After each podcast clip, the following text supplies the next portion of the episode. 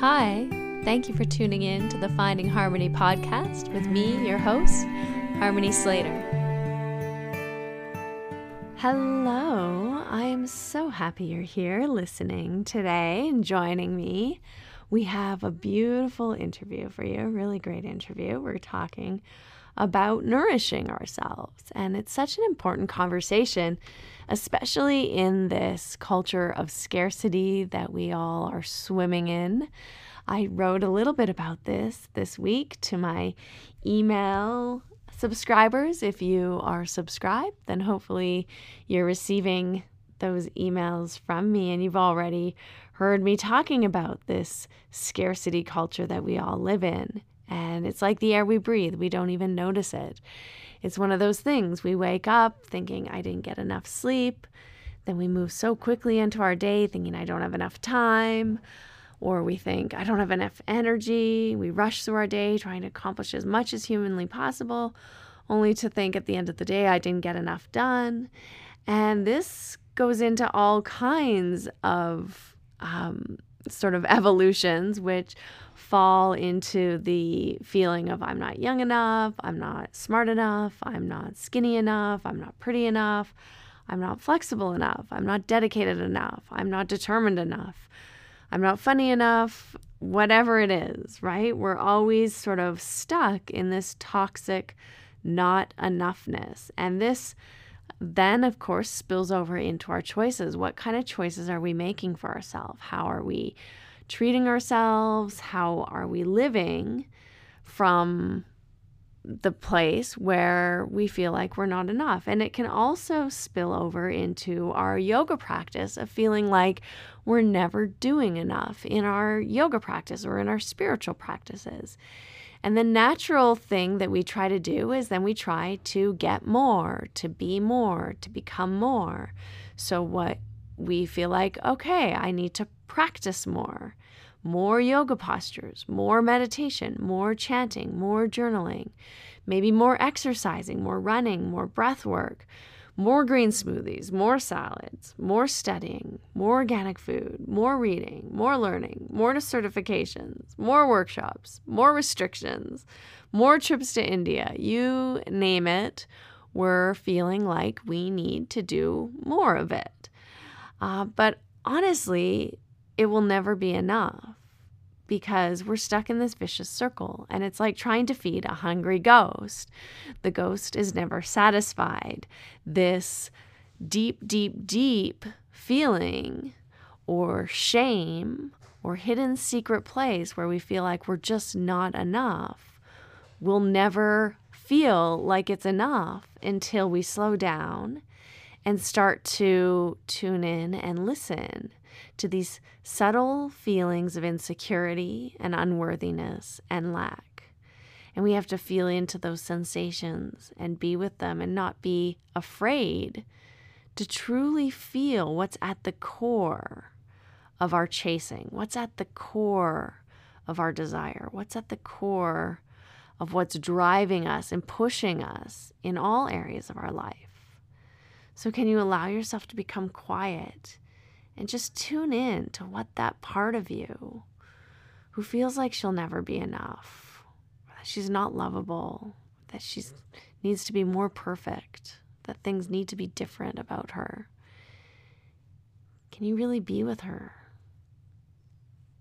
And maybe even start to remember or acknowledge when she first felt this way. Because when we're born, we don't feel this way when we look at young children, they don't think or feel like, oh, I'll never be enough.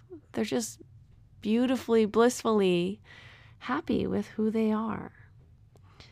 And so the answer isn't in doing more or in getting more or in being more.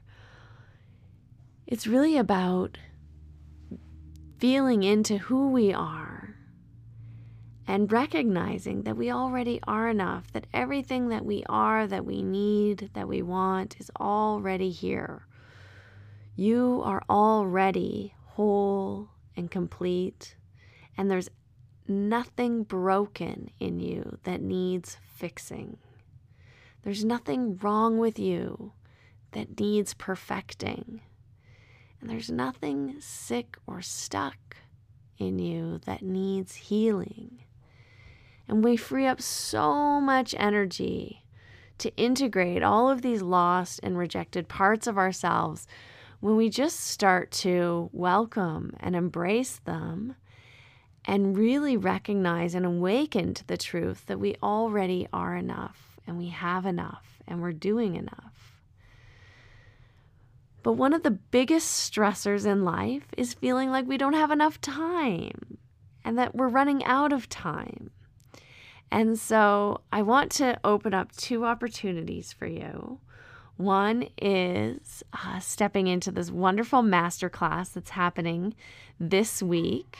It's called a Time Genius Masterclass, and it is the three sneaky mistakes that kill productivity and tank profits, plus learning how to get further faster by working way less. And it's a masterclass that's being offered by one of my business mentors, Marie Forleo. It's happening this week, and it's really showing us that time isn't money um, time isn't scarce and time isn't running away, and we're not in a race against time or a battle against time. We're not, um, you know, losing time, and um, is really about helping us recognize and reframe that time is an emotional experience. And that this feeling that we have to keep hustling and we can't rest because we're going to fall behind or we're going to miss out, and this grueling, exhausting pace that we keep pushing ourselves at is actually costing us big time when it comes down to our personal health and feelings of satisfaction. And it shows up in also our ability to monetize our talents and our gifts and put ourselves out into the world as well as healers, as spiritual entrepreneurs, as yoga teachers, as coaches, however you're building your business. Um, it's really, really so important to understand this paradox that we're in and recognize that we do have time and that there are things we can do that will save us time, that we can stop and savor time and really be present in what we're doing. And this is one of the best and easiest ways to get out of overwhelm. So I would just really recommend you step into this free class. And if you missed my workshop on Saturday that was all about uh, dialing in and building a self care practice that really works for you in your stage and phase of life, um, just hit me up with an email. Send me a message, DM me, and ask for the replay. And I'm super happy to send you the replay. And you can watch this amazing workshop that I did, which was really all about helping you design and create a spiritual practice that is customized to you at this stage and phase of your life. And if you're really struggling with figuring out how to get out of this cycle of either overworking or feeling like you're never enough or burning out and striving all the time and just feeling unhappy or dissatisfied and maybe trying to fill that hole with different things in your life, whether it's, you know, your yoga practice or Netflix or overworking or over exercising or overeating or I don't know. There's all kinds of patterns that come up when we're trying to fill this hole within ourselves. Um, reach out, reach out to me. I'm opening up a few spots for my one on one coaching program where I'm customizing the program to fit your needs. And we're doing some deep work, journaling, and different practices that really can help you integrate yourself or bring the pieces of yourself back together. And I'm here to support you in doing that. So you can find uh, an application if this sounds like something you're interested in, if you want to experience more fullness, joy, peace, completeness, health, and wealth. And maybe you even want to look at how this feeling of lack or scarcity is affecting not just you personally, but also your business. I'm happy to uh, help you bring a greater awareness and understanding of who you are and what you're capable of also into that aspect of your life. So you can head on over to my website, harmonyslater.com forward slash coaching is where you will find the application to work with me. And I would love to uh, help you get to your next level, to step into that next place of integration. And uh, we can jump into a complimentary clarity session and really look at what might be blocking you and what those obstacles are that are coming up and where you want to be, what you want to create, where you want to go.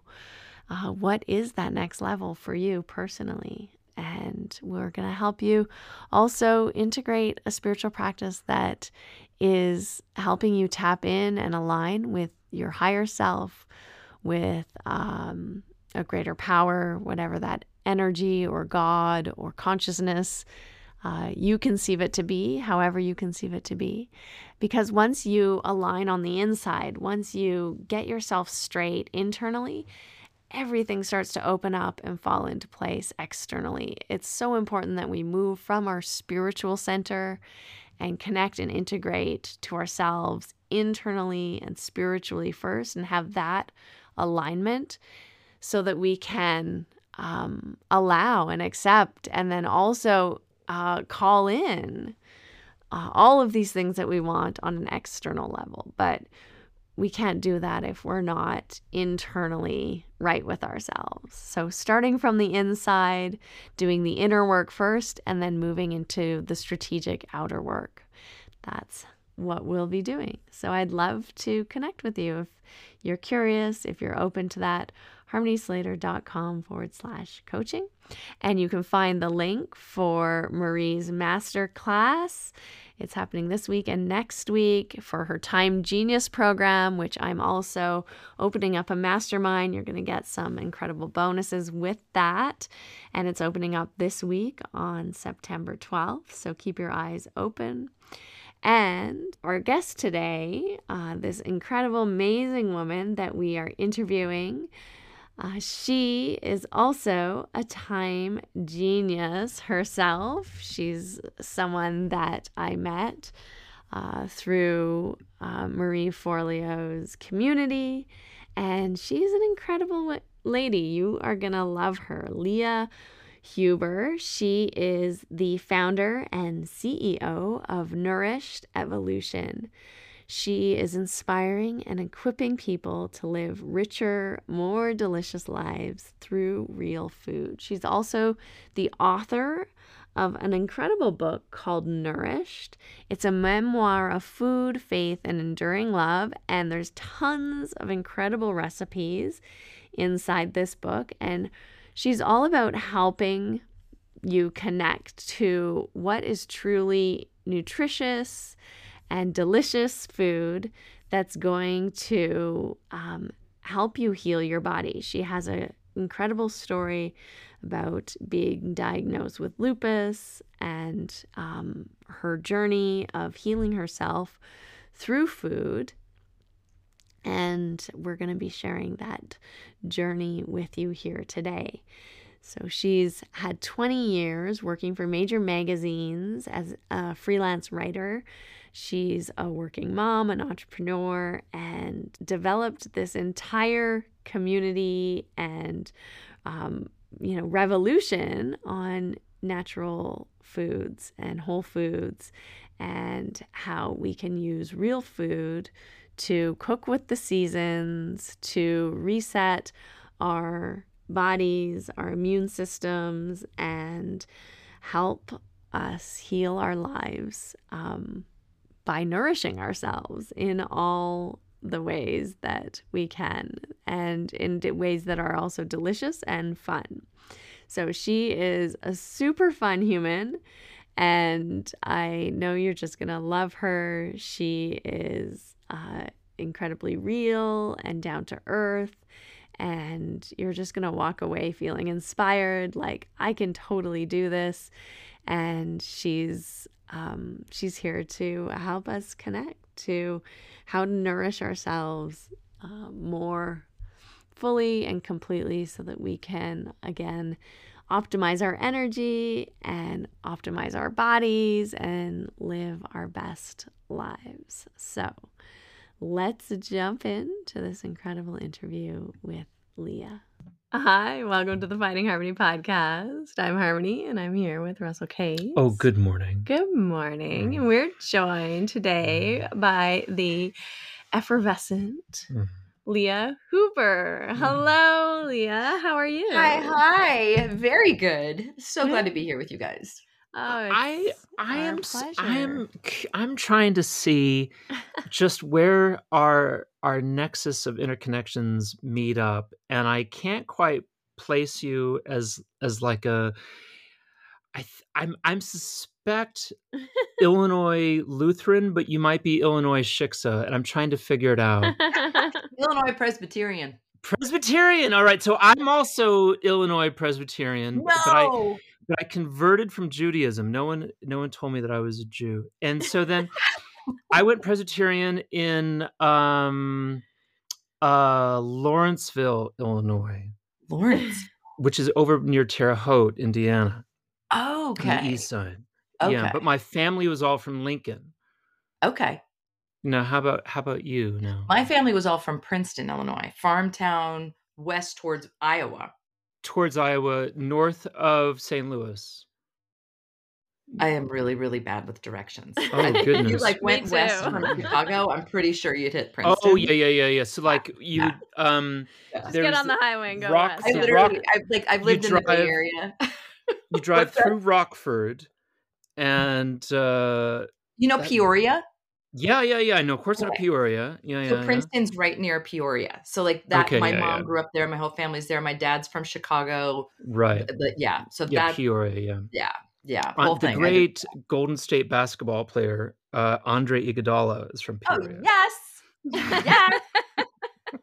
I made a custom Iggy T-shirt for my husband last year Uh, for Christmas. Ah. No. Oh, yeah. Yeah. Yeah, I have a Iggy, very, very Iggy's a story, dub. actually. Iggy's a Peoria. I think he's like a Hall of Fame Peoria player. Is he really? and also um also the point guard um the really tall one who moves so slowly i'm gonna look him up Oh, You well, I have a funny amongst story to tell about yourselves. that T-shirt Mm. about Yeah. the Iguodala T-shirt. Is like it was like Christmas time, and yeah. we couldn't find he you know he really wanted an iggy t-shirt we couldn't find any pre-made ones so i went to a t-shirt shop and like Yeah. my daughter and i laid it all out and stuff like that and it's like christmas eve and we go to pick it up during the day and we get there and it says guadala no i no I like, oh no this isn't gonna work and so he's like well i'll just good. slap it on he put it on and it was like this giant eye so it was like eh guadala and i was like we're gonna Mm. need to work on this Oh, This is gonna be a New Year dear.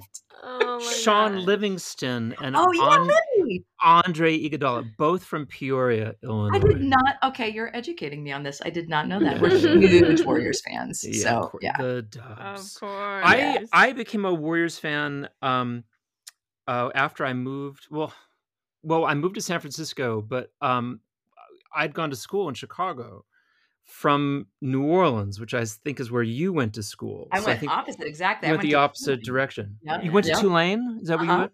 Yeah, yeah, Uh-huh. Tulane. Yeah, yeah, yeah. Uh-huh. Green Wave, right? Green Wave, which I could Yeah. never do. It always looked like I was flapping water. Yeah. Like, thump, thump, thump. Yeah. so I I I left New Orleans for Chicago. I went to school in Chicago, and I played I played basketball um, in Cabrini Green. That's where I went to go play basketball Oh every. my gosh. That was a daily event for me. I was going to play basketball. I was the only white boy there most I would ninety nine percent of the time. And um, I because I was the only white boy, I was I modeled my game after Dennis Rodman as a rebounder, as a as a guy that would just hustle. But they all called me Steve Kerr, which was, hey, little Stevie Kerr. And I was like, Why I'm not. I'm not a, sh- like him. oh my God, because I'm pale. And I was like, the so I would, the hair. I could kind of, I could shoot a little bit, you know, but mostly I was a rebounder. That's what I like Yeah. to do. And they all call me Steve Kerr, so it's stuck. Little Stevie Kerr is here. And then when he became coach of the Dubs, that became my team. It was like, Oh, oh, yeah. this is my team. Oh, this I is what see that. do. Sure. Yeah, that's a clear path. Totally. clear path. Clear path fouls now and you were illegal. also living in San Francisco. yeah, I just moved to San Francisco, but Yeah. we're talking about Lia. This podcast is about Lia. Yeah. So Let's talk about mid, Lia now. Midwestern, you moved to New Orleans Yeah. and you're in school at Tulane, yes. and then you come up with lupus. Yes, after school.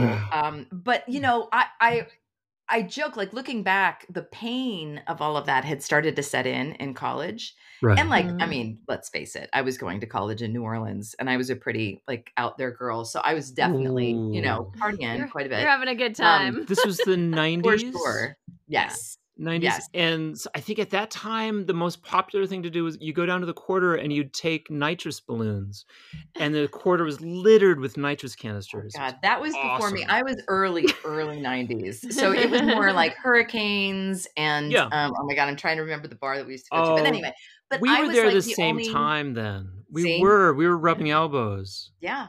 I gra- Wow. uh, the Rendon Inn. The Oh. Red Inn. Do you remember that? Oh I God, they had don't. ladies' night on Wednesday night. But anyway, i would go I to the blue probably- crystal I was the probably Decatur. the only person looking for a bar stool because it hurt too much to stand. Oh. Like, it- it just- Oh. Pain had really start to set in, and Mhm. um, by the time I graduated and had gotten a job in New York City, I would be sitting at my desk. I was, you know, in my early 20s at this point, and my knees would be throbbing.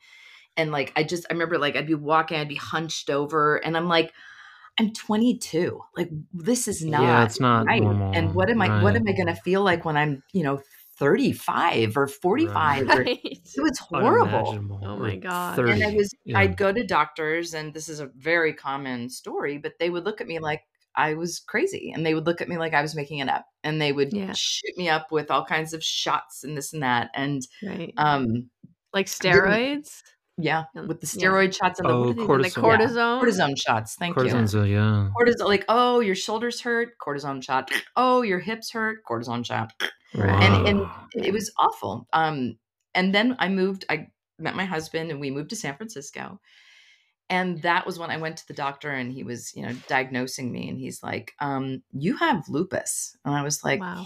Whoa. yeah yeah How did he diagnose you? How did he kind of come to that conclusion? Did he do some tests that no other doctors had done, or yeah? it's a tricky it? diagnosis Yeah, um, because it- it is. It is. And it's um so part of it was the way that I was presenting pain. Part of it was Mm. by that point I had um an ANA, an elevated ANA count, which is anti-nuclear antibodies. Can't believe I pulled that Yeah. out.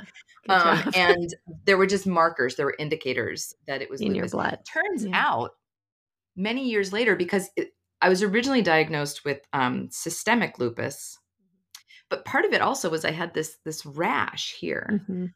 but um later on that rash was um was diagnosed as rosacea Yeah. and as time went on they were noticing that even though my joints were really sore um they were never swollen which was not in line with what systemic lupus is Mhm. and so i started to get mixed messages from the doctors and Mhm. it was actually a yoga my yoga teacher Mhm. who um I would we were living in, at the time in Ukiah. We had just this is a whole other story, but we had we had pulled up stakes and driven down to Costa Rica and lived there a while and back up and landed in Ukiah. And um, we'd started a yoga practice when we were in Costa Rica. And and it was the first time we'd ever done yoga. I- felt transformed by it and just and and Yeah. just um, more in my body than I'd ever felt. Mhm. And so we continued that practice when we settled in Ukiah. And um, there were two amazing yoga teachers there. And I used to often not be able to attend or have to modify because I was in so much pain. Mhm. And one of them pulled me aside and she's like, Can I talk to you? She's like, um, This might be overstepping my bounds, but can I give you some material on fibromyalgia? She's like, Because from what you're mm. telling me uh, and the way you describe your pain, it's like a perfect fit. And, and I just wonder. And I remember I took, she had all these printouts for me and I took Oh, them wow. home. She was amazing. yeah. And I took them home and I read them. And it was like for the first time ever. So this Yeah. is, you know, four or five years of dealing with this in New Orleans and New York, and then you know four years of being on medication for lupus. Like so, it's a you know Wow. ten years later, right? Yeah. I read this stuff and I burst down to tears. And I was like, this is me. Like they talked Mhm. about the, the trigger points, like how it's, you know, there's certain areas that just that that burn with fibromyalgia. And then there's also this um almost like you're sheathed in something in a bruise, like your whole body is bruised. That Mm, didn't line up with the the lupus right. pain, you know? right. Um, so everything lined up with fibromyalgia. So I went to my rheumatologist and I was like, oh my God, like I think I've got fibromyalgia. And he goes, well, of course you do. Like, I'm sure you have fibromyalgia. And I'm like, I Mhm. don't think I have lupus. And he's like, Yeah. no, I don't either. I'm like, well, then why have I been on medication yeah, for for the lupus. last five years, right? He's like, well, just in case. And I was like, no, no, no, Um, no, no, no. Just in So- case. Just oh my case. god. Just in case. So I went off the my lupus brother's medication name. and um and over time, you know, taking care of myself, um, food was a huge part of it. Yoga was a huge part of it. Can, I don't even I, have any flare-ups anymore. I don't have oh, that's amazing.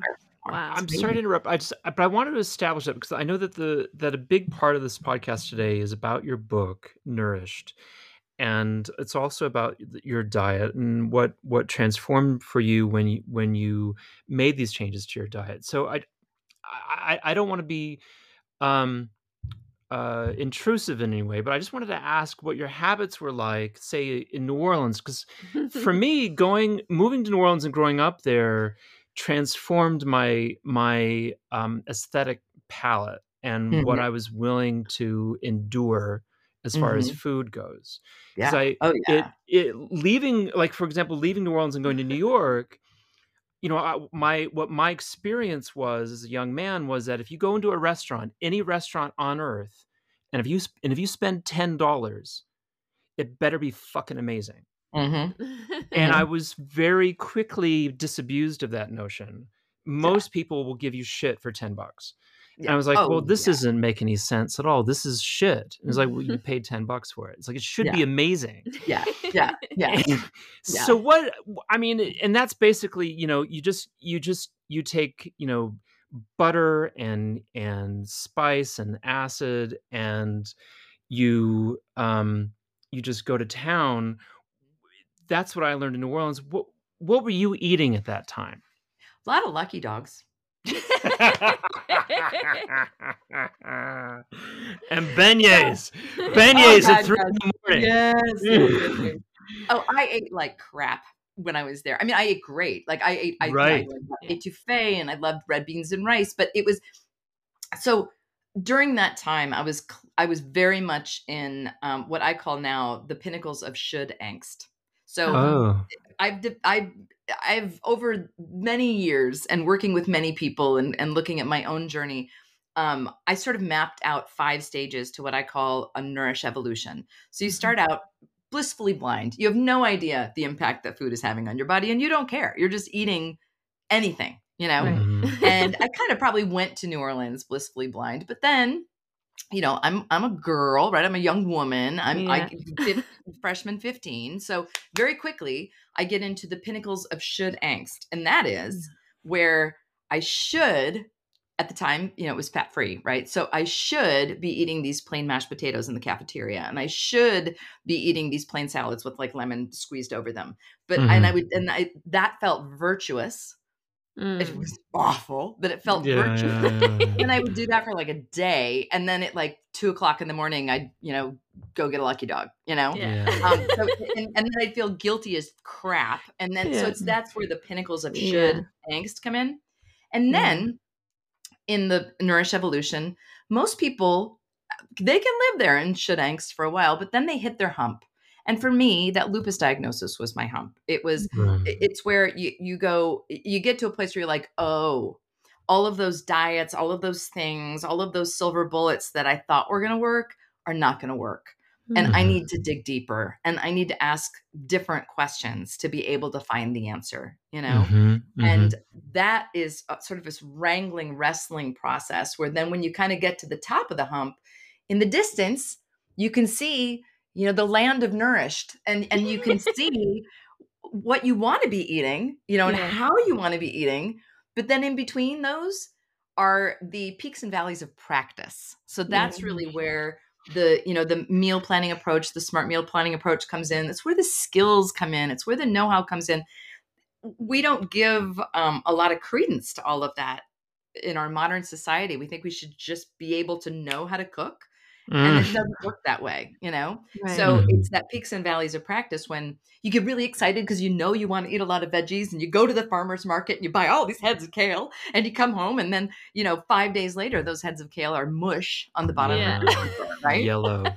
Right. Yeah. and this is why i call this an eating practice because Mm. it's very much like a yoga practice where it's like you do that you get really excited and then you fail and then you have to Mhm. sh- and it's, most people go oh well i can't cook. That's the way Yeah. they answer it. I can't cook. I can't cook healthy food. I don't like healthy food. Well what the hell? You gotta you gotta enter back into the ring. You gotta get back on the mat and be like Mm. You know okay i i failed. What did i learn? How can i go about this differently? You know? And that will eventually get you through the peaks and valleys of practice to that land of nourished. So to circle back around yeah i was not eating well but there were little um amazing snippets like throughout probably a decade of my life where i was learning little bits and kind of absorbing things about food and one of them in new orleans i so distinctly remember this i was at you know that kitchenwares shop right across from the french market Mm-hmm. Yep. so I was there. I have no idea why I happened to be there. Paul Prudhomme was there doing a little, No. Yeah. doing a Oh, little like demo. Fabulous. Wow. Right? Wow. And he was doing a demo. I have no idea why I was there. And there was like nobody in the store. It was like three people. And he was essentially um I think Just you and him. It was like me and three people. It was crazy. It's like meeting Julia Child on the street. It it's like was. just like It she just teaches you how to fry an egg. it was insane. And uh and so he's like, I think he was doing like blackened catfish or something because he was searing Oh. something. Yeah. And at the end, after he'd seared it, he's like, you know, and this is the, you know, this is the fond. This is where, this is where all the magic happens. And he was talking, he about, you know, deglazing a pan. And, and I was like, Oh. so That's it's, you know, the little pieces like that. And then Yeah, um, I've just learned so much about food from little gifts in time like that, you know? Yeah. That was catfish. I was talking to Harmony about catfish last night. It came up on Master Chef. Gordon Ramsay's Master Chef. One of the one of the guys from the Midwest got a catfish, and he's like, I don't know what to do with it, but he ended up Yeah, ended up winning, the episode. It's from the And I- Midwest. He doesn't know what to do with catfish. Ah, He Come said he was landlocked. We and don't he'd get never. that much Well, catfish. I don't come know. but I I just said to Harmony last night that blackened catfish or ricochet catfish, as Copeland Al Copeland called it, was like that was for my me the God. first dish where I really f- understood that there was a different world of food available Yes. that that people ha- that if you were um that young people aren't often given the opportunity to eat because it's wasted on young people they say Yeah. know, this hundred dollar plate is we don't we're not going to give it to the 10 year old you know Uh, but i i remember i was like 14 and and i got this blackened catfish at, copeland's and it was like the the understanding that that that um any food can be delicious if you're stacking it in layers of of taste and at, Totally. at that point it doesn't matter what it, what the protein is or what the thing is like does it have Totally. is it balanced Totally. And- Well, that's always Totally. the thing too that we think about, like because we we've both been, you know, vegetarian and like for a long, long time, and people years who yeah. aren't vegetarian, like sort of struggle a lot of the time with, you know, knowing how to feed a vegetarian. Like, oh, well, we'll Yeah. have salad or pasta, right? Right. And that it's yeah. But it's like there's a whole world. That's I absolutely find that um I actually have a a course called Home Cooking School. And it's I started Mm. it during the pandemic Oh, because cool. so many people came to me um and they're like I thought I knew how to cook and I could get like Mm. some things on the table, but now that I've got to cook every night, I realize I don't really know what I'm doing. Yeah. And it was such a great opportunity because I'd wanted to take kind of everything that I'd learned over the years and break it down into here are the foundational skills that you need to know to make good food, to make good tasting, delicious food. And it's based on, you know, what you were talking about, like knowing how to create those layers of flavor. And so it's Mhm. part of it is knowing um, like flavor profiles and understanding how to make those flavor profiles. Part of it is knowing what technique to use to achieve a certain result, you know? Mhm. Um, like searing, you know, in blackened catfish, it's like you're searing that catfish. There's an alchemy happening between Mhm. butter and the catfish and the heat in the pan. Like that's understanding that will transform your cooking. And so Mhm. it's like when people tell me like, "Oh, I'm a bad cook," I, I ask them, I'm like, "Have you ever been taught to cook?" Because you're not Mhm. allowed to say you're a bad cook until you've like spent four weeks in my home cooking school Yeah. and gotten through it. And I guarantee you will come out the other end. You'll be like, "Oh my god, I know what I'm doing, and it's really good." You know? Yeah. Mhm. yeah. Yeah. Mhm. We're we're kind of obsessed with with cooking shows and like Mm. all the you know chef's tables and like all the Oh, all yeah. the different things. Um, not necessarily because we're like super gourmet cooks, but I'm like absorbing the information by osmosis. Oh, osmosis but I love every to night. cook though.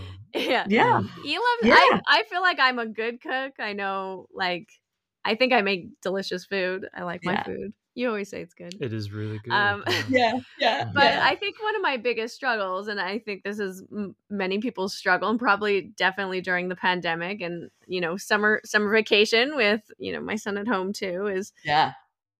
It's like, oh my gosh, I have to cook three meals a day now. What? Totally. I don't. A, I don't have the time, Totally. the energy, the like mental, emotional, Mental, physical right? Resources Yes. to, Yes. to Yes. do this. But I mean, at the, at the same time, like normally I would just have a, a coffee this in the morning, and it would just like last me until I finally get hungry. Um, but you woke me up this morning with a with an omelet that that broke my face. It was so good. Nice. And like, how long did that Nice. take you? Like fifteen so minutes. simple, yeah. You made Not even perfect like omelet. 10 it was gooey in the middle. It was everything you wanted it to be. yeah i mean and i think we make this like a really big thing in our mind and this is sort of one of the things that you and i connected on was um, marie forleo's time genius course about you know time being an emotional experience and i think a lot of times when we think about preparing food and prepare Yeah. like uh, cooking and planning and all that we get Yep. into a very kind of like emotionally taxed state Absolutely. makes it difficult to well, it's, do the it's a thing number. It's a number of things, right? Because Yeah. it's there's we're kind of there's a constant banter in the background in our society telling us you're too busy to cook. You're Yeah. too busy. It's too Mm. hard to do this. Oh no, Mhm. cooking like that is only for foodies. Only if you're on Mhm. cooking shows can you really cook. Like it, it's a yes constant background Yes. noise, and we absorb Mhm. it, and we kind of don't even realize that we're absorbing it.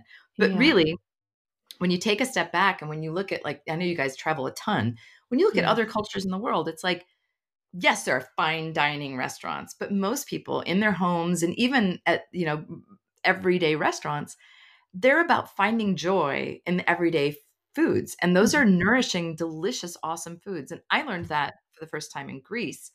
I had Mhm. lived in um, France for a year and really never found my footing with French food, to be honest. Really? I I, like it was very haute cuisine at the time, and I was a student, and I was eating. uh, I was still in the peaks and valleys, or I was still yeah, in the. Uh, yeah. the You need to have money to eat eat well. oh god, yeah. I was eating Beet like salad green and beans. fries. It goes along. That's all I ever ate in France. Beet salad and I mean, it's and now, but see, I hated vegetables. Oh, Hated yeah, that's a vegetables problem. for a long time.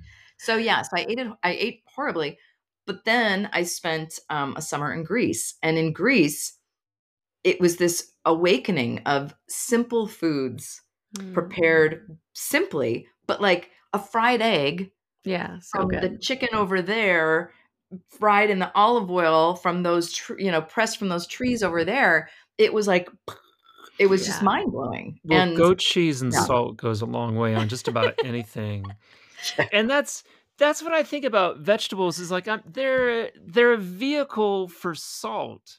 that and and everything. fat let's it. and Everything's a pepper vehicle for sauce salt. and Salt and fat. acid. Like that's an acid. that's it. what you're looking for. Is like I can't just eat those four things: salt, fat, acid, heat. I I need something to put that onto. Whatever I put that onto is going to taste good.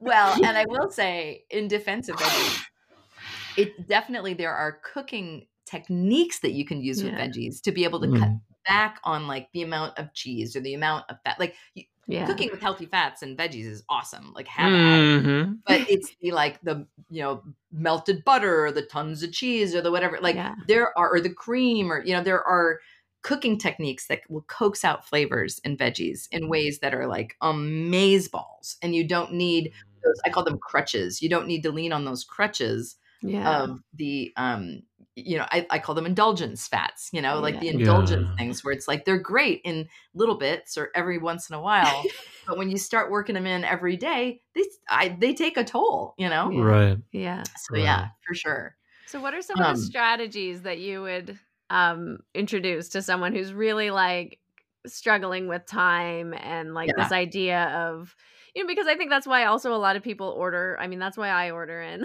when I order in, right? It's just like I can't face it.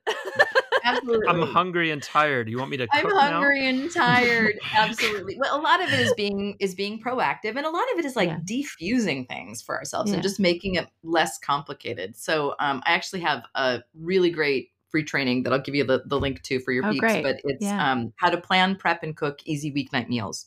So it's really great techniques in there. But in a nutshell, I like to recommend, you know, when people are like, okay, what should I eat for breakfast and for lunch and for dinner and for breakfast and for lunch and for dinner? Like, who has the mind capacity to figure all that out, right? And even if you Mhm. map it out, even if you have all that mapped out by like day three, you're no, that's not like lunch You're is exhausted. you're done. So Mhm. I like to say, like for breakfast and for lunch, keep it simple. You know, for breakfast, have like three to five things that you cycle through. You know, for me, Right. it's some kind of an egg. Love eggs of all Yeah. nature. So it's like right now, I know I've mm. got really, really good whole grain toast and a half an avocado in my kitchen, and I am mm. going to make avocado toast with fried egg for Waiting breakfast, for right? you. Yeah. Waiting for you. Yeah. yeah and then it could be you know yogurt with nuts and fruit it could, like what works for you what are three Yeah. to five breakfasts that work for you that you can wake up and be like i want this or this or this this easy peasy like Yeah. you don't even need to be through your first cup of coffee to answer that question right you can you Mhm. can do that Mhm. and then for lunches i'm a big fan and this actually ties into uh, the smart meal planning approach that i like to use for dinner kind of feeds into lunches so Mhm. dinner is really the biggest struggle for everybody we found like yeah. you know 80% of the struggle is dinner right Yeah. Mhm. Totally. so um i it, it i i like in my whole thing when i finally answered what how i should be eating what i should Yeah. be eating what i wanted to eat um Yeah. to put on that nourished plate you know i finally figured out how to cook it how to enjoy it how to find joy in these veggies and everything and then i became a mom and then i was yeah. like right. oh my god like what I, like i've got 20 minutes how do i do this now you Yeah. know Less. so um yeah so that was like a lot of trial and error to figure out how that happened and through that trial and error i developed this meal planning approach that i call nourish one two three Yeah. and so it's based on you start out by picking we like to start with a vegetable and then work out from there whatever other you know protein or whole grain you're on your plate. But so you pick let's say green beans you know you want to pick, Mhm. cook with green beans. And then you make a, a simple core recipe from it. So it could be like garlicky sauteed green beans. Mhm. then Delicious. you're i know right?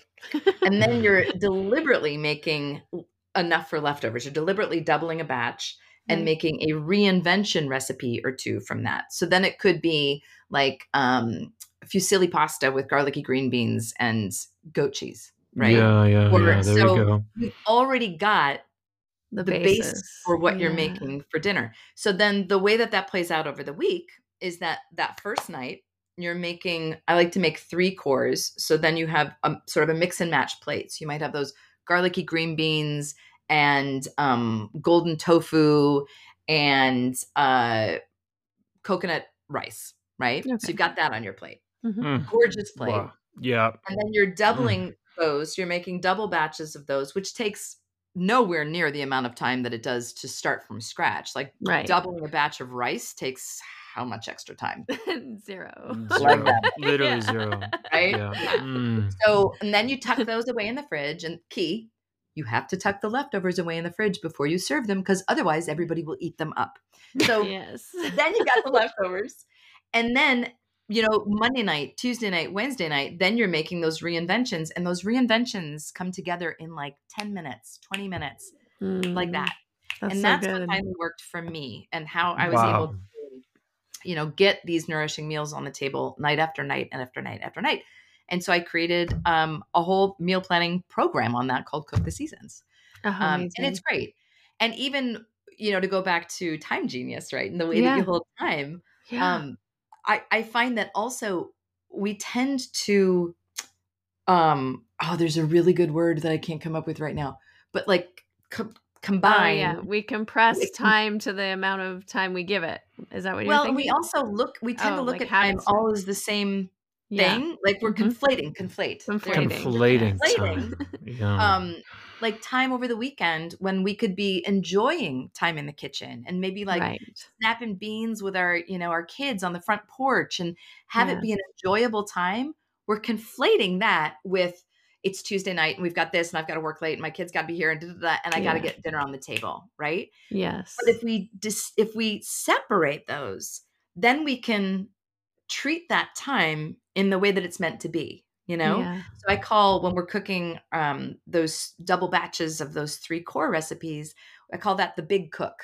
And that's Yeah. the big cook. And you're spending an hour, you're spending an hour and a half in the kitchen, but yeah. you're jamming the, you know, you're jamming some music. You maybe got Yeah. some wine going. You know, you're having a good time. enjoying, Maybe you get the family involved. Like that's the time to enjoy. And Mhm. then everything's tucked away. And then on Tuesday night, when you need dinner, that's Yeah. when you know those the pot of water goes on to boil. You got the pasta. You pull the green beans out. Boom, dinner. yeah. You know. Yeah. it's yeah, yeah. super it's super fascinating because I, I i feel like um what you're describing is the same kind of relationship i have towards like say a spiritual practice like meditation or yoga is that when i when i enter in that space i'm always so relieved to finally be there it's like oh, i remember this this is nice this is so good i'm just Totally. gonna i can just fucking sit here and it's Yeah. the same way with cooking like when you know when it comes around for, you know time for dinner uh i would much rather just be lying down somewhere but when, if i actually go into the kitchen and start cooking there's such a sense of relief to finally be in the mental space where i can just go through a process and and work to be as efficient as possible and then work to be it's a, it's in a sense of aesthetic appreciation of the moment but also the flavor. And it's just an extraordinarily beautiful human moment that i sacrifice so i can you know lie down and watch rachel maddow. And then like right, like, right. i'm watching rachel you want me to cook? Like i'm it's like get off the Well, the fucking is, You, you're one thousand percent spot on, right? It's an Mm. opening, and I think that this is something that way too many people miss. And this is Mhm. where the background noise blinds us from this Mhm. opening, where it's like just like when you step onto your yoga mat, you're in this different world and you just feel rooted to the core and it brings you peace and it brings you joy and it brings you openness and all of that cooking can be the same way food can be the same way you know it's Mhm. it's an opportunity for us to mindfully enter into this much deeper connection i mean it is literally we are consuming the bounty that the earth has provided Mm. for us. Yeah. you know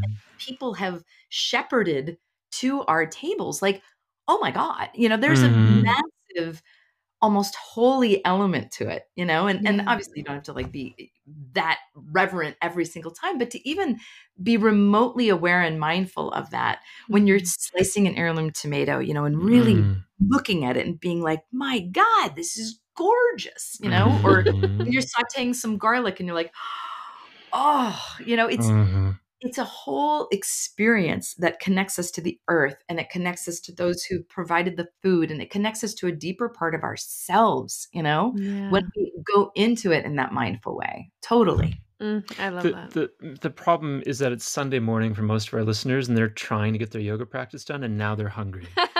That's a shame. I I want to. I'm really, I'm really intrigued. I'm um. I want wanna- another omelet already. I know. I want to ask you because I want to get back to how you healed yourself and where you're at now, and I just want to kind of start and kind of go back a little bit.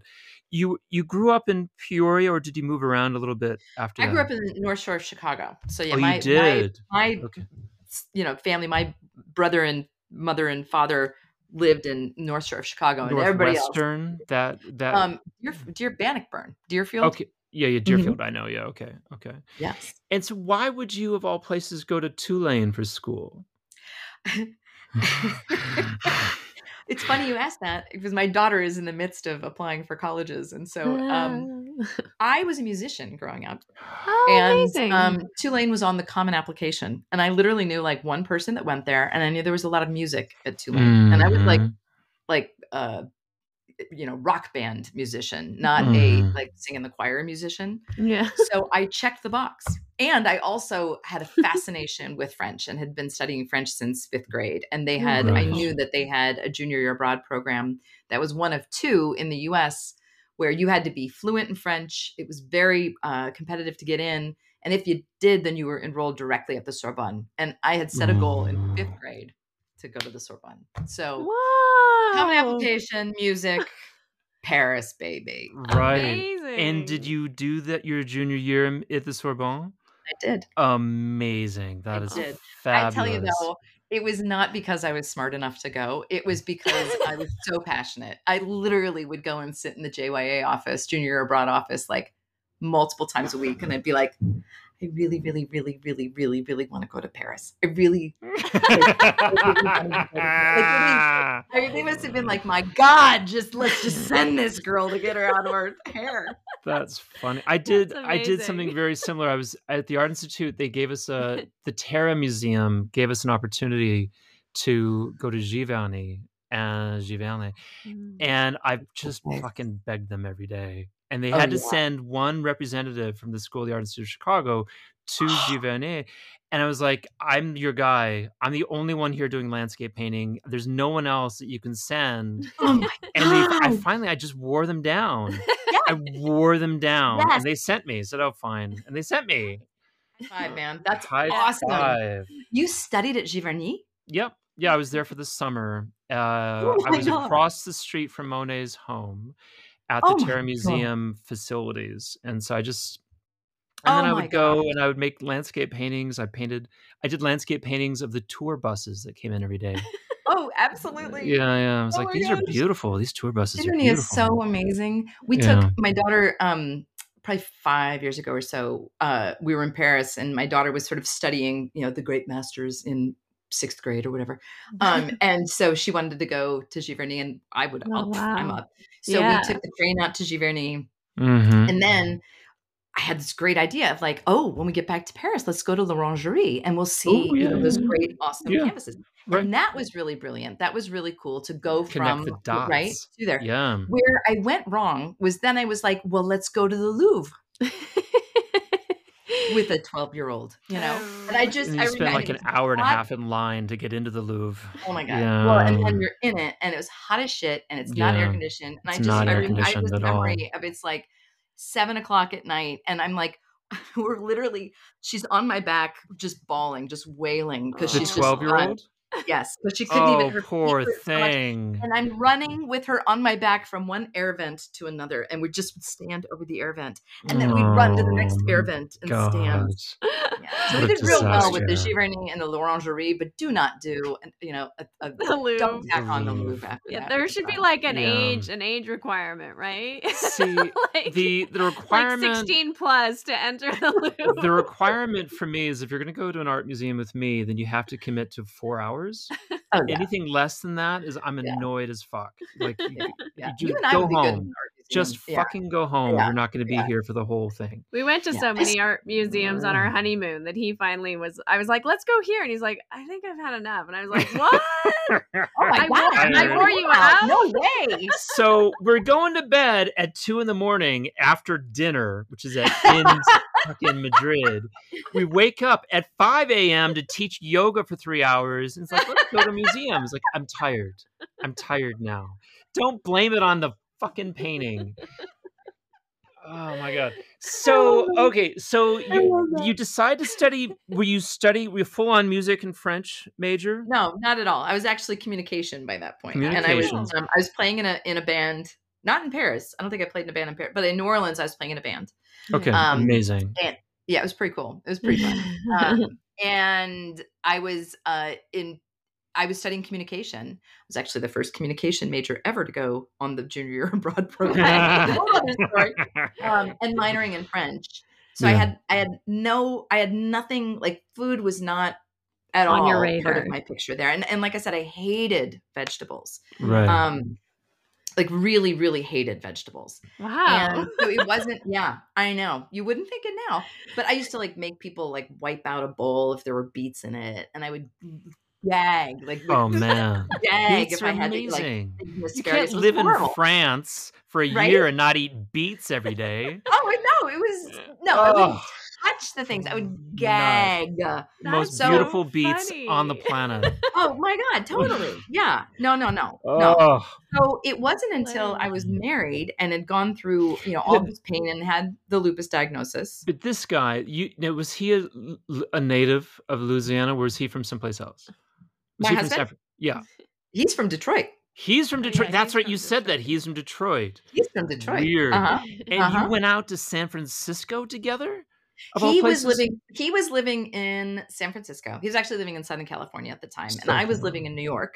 And a mutual friend Oh. introduced us. So we had a bi-coastal relationship until we got married. And then we decided we were going to settle in San Francisco. Okay. and right. um and i was just starting to become funny enough a food writer and breaking into food writing but it was at the time of like i was writing for cooking light and i was writing for health and it was very much like best fat free you know snacks and it was all like like Mhm. everything was fat free and light and this and that so i had it nothing to do with time. vegetables At that time, everybody was fat free and eating pounds of sugar. Oh my right? god Yeah. totally and Mm, like lean cuisine. tons of carbs and tons Yeah. of yeah all this refined food Mhm. So when I was uh, had gotten the lupus diagnosis, you know, when you get a diagnosis like that, the doctor looks at you and they're like, "You're going to need to change the way you eat, and you're going to need to change your life." And then Yeah. they stop. Like they don't tell you how.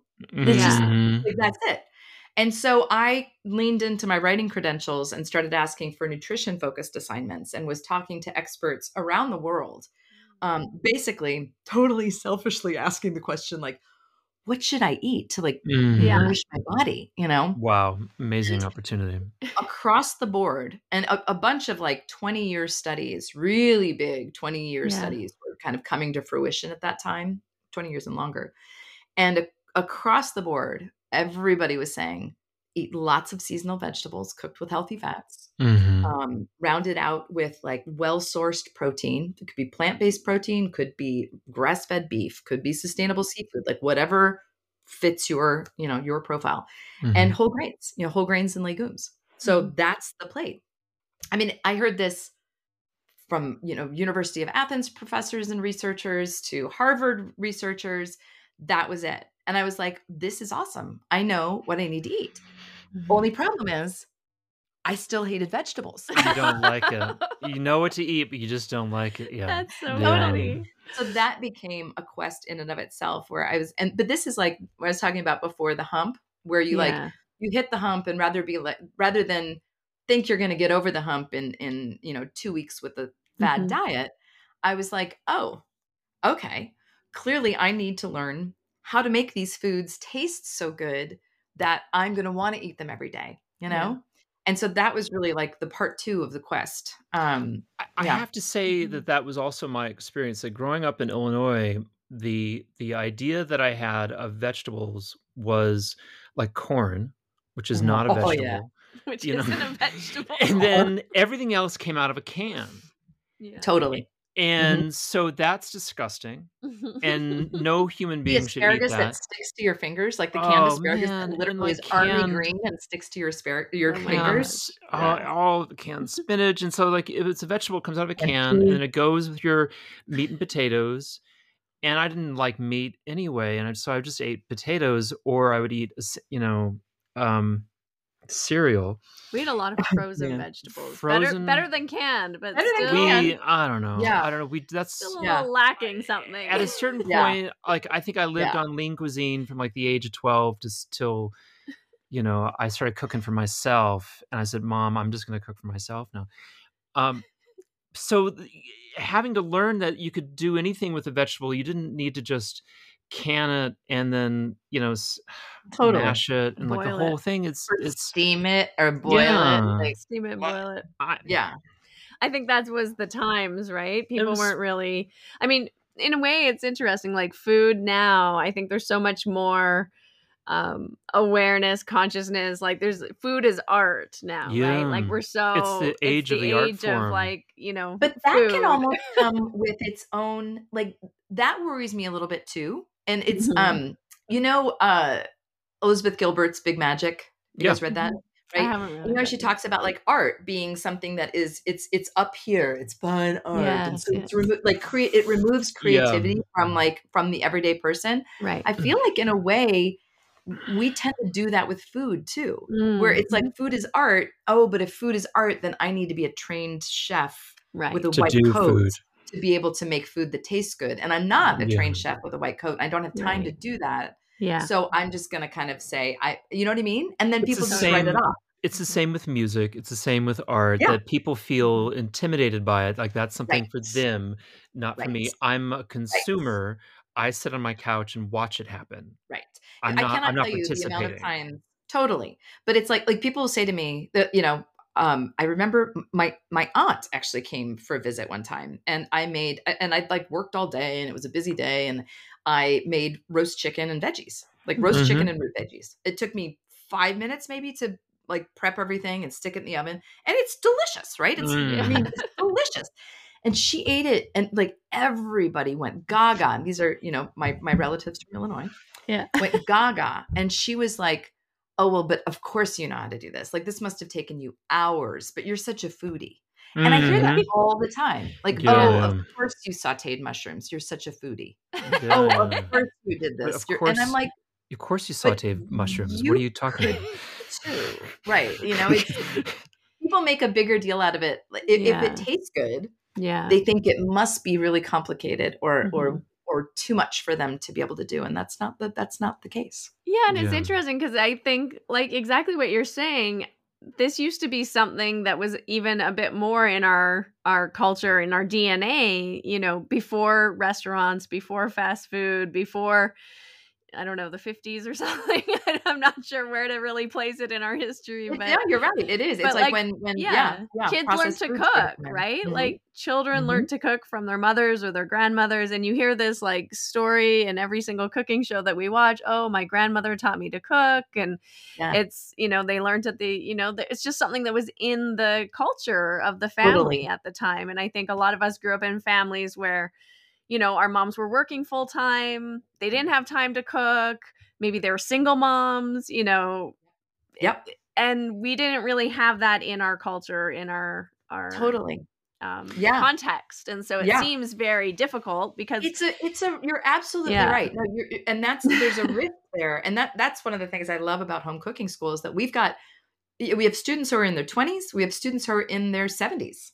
Yeah. And it's it's Amazing. it's this um this gap in our culture where it, Mhm. there is not um that skill base that's Yeah. handed down um and i kind of gleaned all over the place and and built it myself and now i get to share it with others because Yeah. it makes such a ginormous difference you know people that i asked at the beginning of it scale of 1 to 10 how good of a cook do you feel like you are and i mean many people say you know 2 maybe maybe 5 the mm-hmm. people that say 2 by the end 4 weeks 4 Yeah. weeks this is it they're at like an 8 or a 10 you That's know It's- amazing it's amazing. So it's not it's not rocket science at Yeah. all. It's available to everybody. You yeah know? and i like too that you say it's a practice right like Yes. it's something that you just have to kind of take up and that it can be part of like a spiritual practice even right connecting Totally. to nourishment connecting to the earth Totally. connecting to your body Totally. connecting to your spirit I, Yep. I- I think just to piggyback on that harmony, I feel like that there's even like something kind of deeply rooted that's that's also very cultural about uh, being white and Midwestern is that we're we're it's so ingrained in us to be passive consumers or passive observers mm-hmm. you know mm-hmm. like at a at a recital you just sit there like that's mm-hmm. you're not you're not doing a, a, waltz or a dance right and coming coming down new orleans was a thing that i felt like what i really learned culturally was how to participate in art whether it's dancing, it's music, it's painting, it's food, it's yeah. watching the sports is very different in New Orleans. Watching the Saints is very different in New Orleans than it is watching the Bears. Yeah. Everyone just yep. kind of sits and watches the Bears, but New yep. Orleans, you are at an active participant yeah. in the oh, thing. Yeah. And being an active participant in life mm. is is not something that white people are great at. Mm-hmm. And mm-hmm. Uh, I feel like that's that's kind of what you're asking us to do with your book is to be more is to is to encourage us to be more active participate participants in our own life in just a very simple way which is what yeah. do we eat at night? Yeah. Yeah. Yep. Yep. Yep. For sure. And it is it is there is you know harmony you were talking about spiritual practice and this mm-hmm. is you know a spiritual practice a yoga practice a, an eating practice. Like yeah. to me they're very very aligned.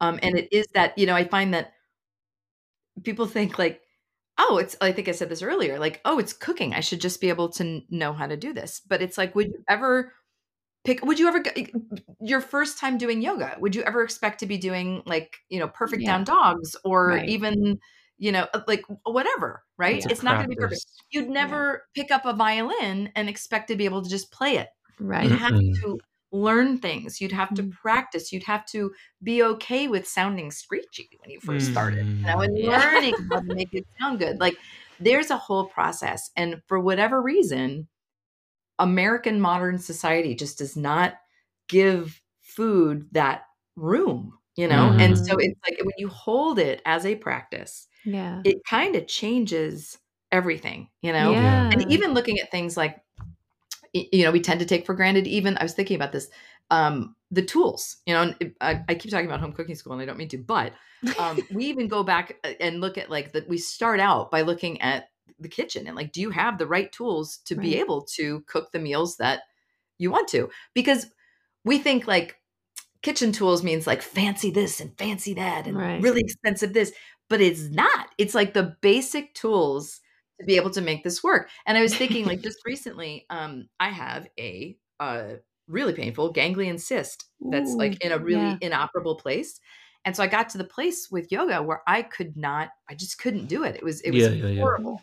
Sure. And then I found these fabulous grips. Oh yeah, the bars. And I, and it's so awesome. And now I can do yoga again because mm. I have this piece of equipment that works for me. Yeah. And I think that there's a great analogy there for a wobbly cutting board and a crappy knife. You know, yeah, a wobbly cutting board and a crappy knife. You're gonna cut yourself You're gonna be all frustrated, time. and you're gonna hurt yourself. Yeah, you know. Yeah. Mm. And then you got a nice, big, spacious, sturdy cutting board and a really mm. awesome sharp knife, and you have the skills to be able to use that knife. You're going to be able to get through all that mm-hmm. prep super yeah. quickly. You're going to enjoy doing it, mm-hmm. and it's going to transform everything. You know, so yeah, it's like great. we don't think of that stuff, right? I told mm-hmm. Harmony this what two yeah. nights ago. I was yelling at you about about your knife. I, yeah. I was like, you didn't sharpen your knife first, mm-hmm. and then she was like hacking away at garlic. It's like you're gonna I cut yourself. You're gonna cut yourself. It's like you had the garlic in your hand. You're stabbing at your hand with a knife, and I was like, damn. Man, I wasn't. I was cutting all the cloves from the. You're cutting all the cloves all at oh. once. All That's right. not how. Okay. Get it. Saving, first of all, time. at least sharpen your knife you know, at least so that you can actually do the job you're trying to do unsafely. It was fine. It all worked mm. out. no, no fingers were lost in the experience. I go over to your parents' house. What's the first thing so that I do? Funny. Yeah, well, that's the first thing story. I do. I sharpen their knives. it's like we're gonna oh, we're gonna you cook today. sharpen my knives. We're gonna right? cook today. It was, mm. who has time to sharpen knives? I do. I've got 30 seconds to sharpen my knife so I don't cut myself. I gotta tell you, I suck at mm. sharpening knives. I take them to the, the knife sharpener, Ooh. like at the farmer's market. No, yeah. you, do this for 30 seconds and it's sharp. No, I'm with you. I'm, I'm like, that's awesome. It's a fabulous practice. I you know, in. India, in India, sharp- they have a guy who comes around door to door. No, you don't need that guy. asks if you want your knife sharpened. You don't need that guy. You just right? sharpen That's, that we need more of that. I need that guy. every time you sit down to cook, you spend 30 seconds to sharpen the knife you're going to use because it's sharp. And then you cut them tomatoes and they're good. I think we all need to know our boundaries too, right? And like for me, knife Mm. sharpening is just one of those bridge too fars, kind of, you know. right. I'm with you. It's a bridge too he, far. he sharpens them. Why? Why do I need to? you I don't sharpen need him to. every time you use them. Right. They're getting sharp at least like you know once a week. I don't need to do Um, it. Every damn day. Every day, once a week. You're going to cut yourself. Mm. So How many times have you cut yourself in the house? Well, that has nothing to do with the sharp. How many times have I cut myself in the house? Has to Mm. do with coordination. It is not. It is a practice. That's what she's talking about. It's She's a talking about practice. Yeah, We're talking about practice. We're talking about look at true. you. You're pulling Iverson. up your New Orleans accent now. I know. I know. I I got so really, it's it's so good. I think I think that also the interest in in food, like you're saying, becomes even more important when because the other thing that can happen, I think, is you get kind of just tired Oh, yeah. or you're just like i can't do it or i don't want to do it and then you're not really eating properly or Oh, yeah. regularly and then you're Yeah. like binging on the stuff Bag of potato that chips. Yeah. isn't Totally. great right This'll like the bag of potato chips or Carbs the and salt. What Totally. more do you Ice need? because you're like, oh my god, like a, yeah, Mm. whatever right easy just absolutely. fast It's and u- it- it's umami. That's what you're eating. yeah Uh-huh. so having Uh-huh. that that Uh-huh. practice and and also Yeah. making it a part of your life kind of Yeah. puts you in a different place where you're not like so hungry or your body's craving from like this really like primal place and Yeah. you're just responding to instinct at the time rather than feeling in control of your choices really right And it feeds into itself. You know, it Mhm. feeds into itself when you're eating in the way that you want to eat. Yeah That nourished plate. You have more energy. You have more Yeah. calm. You have more clarity. Mhm. um and so you're able to sort of act on that and then it's it's your you feel rewarded you know and so it's this upward spiral yeah whereas when you're eating crap we all know and Yeah. this is you know you're asking about how when i changed when i changed my plate to that nourished plate Mhm. I i dropped 20 pounds without even knowing it like without even Mm. thinking about it i was like hey my pants don't fit anymore Mm. and i've been dieting forever to try and lose that weight you know Yeah. so I'm like not focusing on it and I'm just shifting my plate and Yeah. it's gone. And then my fibro bouts started to come a lot less frequently and a lot less intense. And within a couple of years, they just stopped coming at all. So Wow. um, it's, I mean, it's huge. It was a Yeah. huge impact. How long has it and, been in check now? Oh, pfft, over a decade. Yeah. that's incredible wow.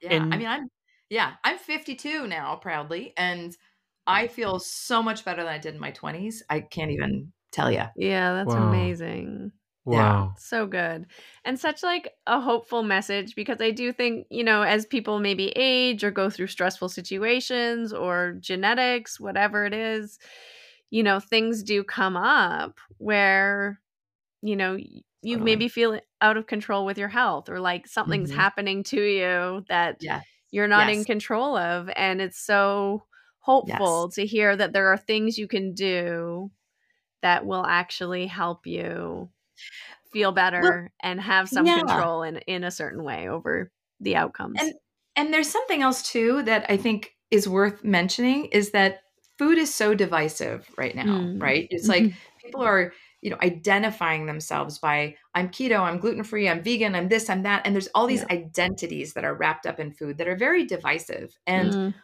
you know, people make their decisions for for whatever reasons that they do, but I like to counsel people to start if you're just making the transition from like meat and potatoes and and and lots of, you know, processed food, start at a nourished plate. Start Mm. there. You know, if Yeah. you're used to eating meat and potatoes, then maybe shift your plate to like really delicious veggies and then some whole grains and then some like well sourced meat and see Mhm. what that does for you. You know? Mhm. And then if you want to go from there and you want to try a vegetarian lifestyle, awesome. If you want to try this, you know, Yeah.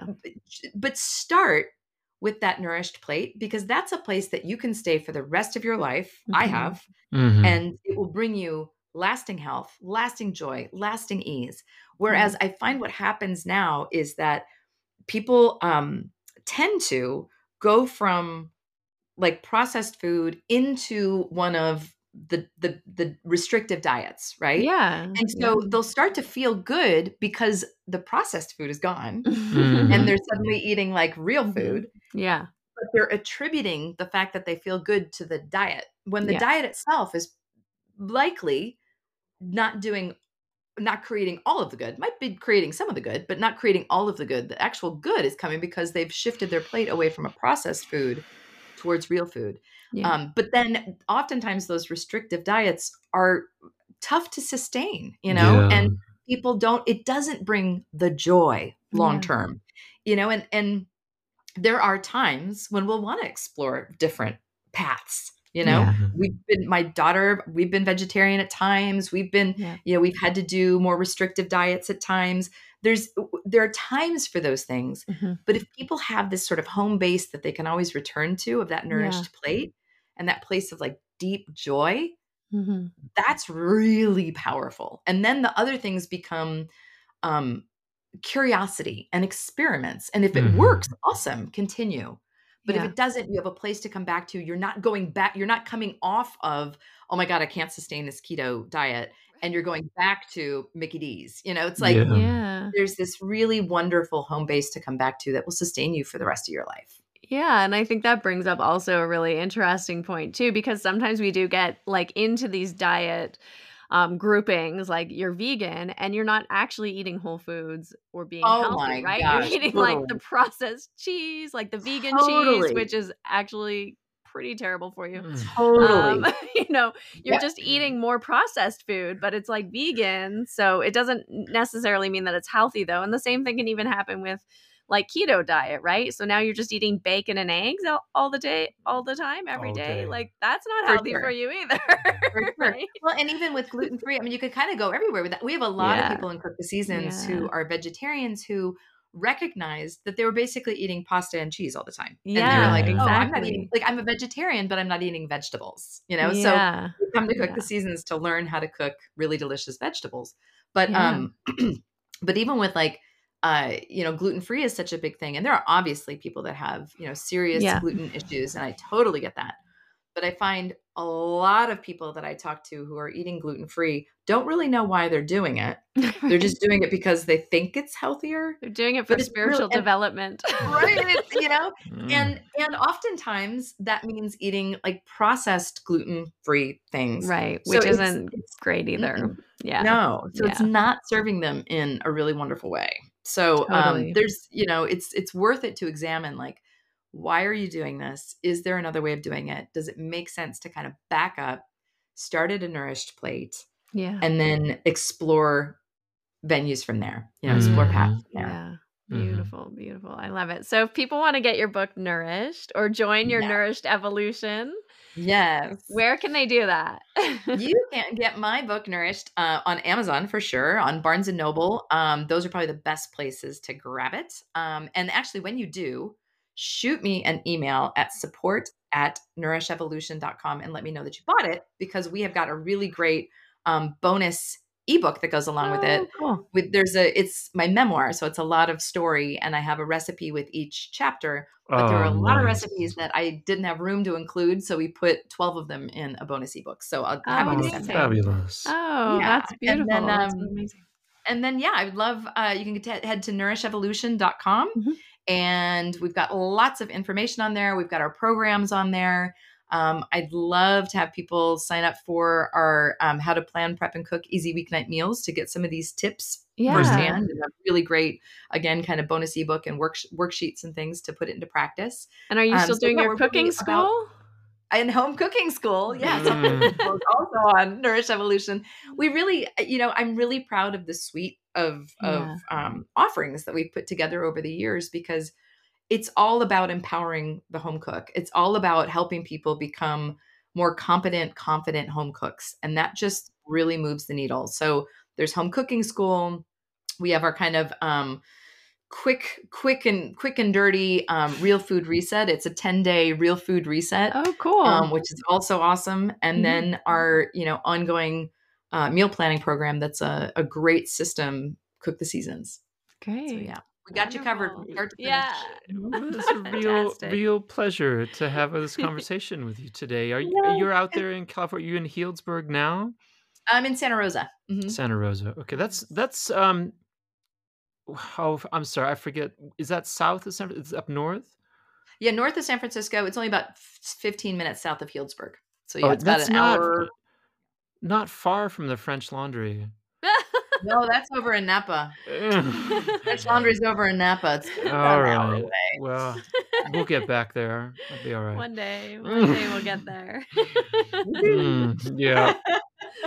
well it was a pleasure you guys really really fun to have this Yeah. chat Thank, Thank you. you. thank you Thanks for listening to this episode of Finding Harmony.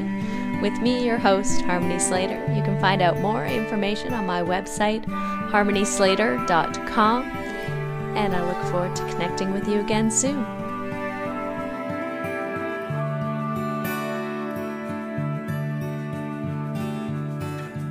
Standing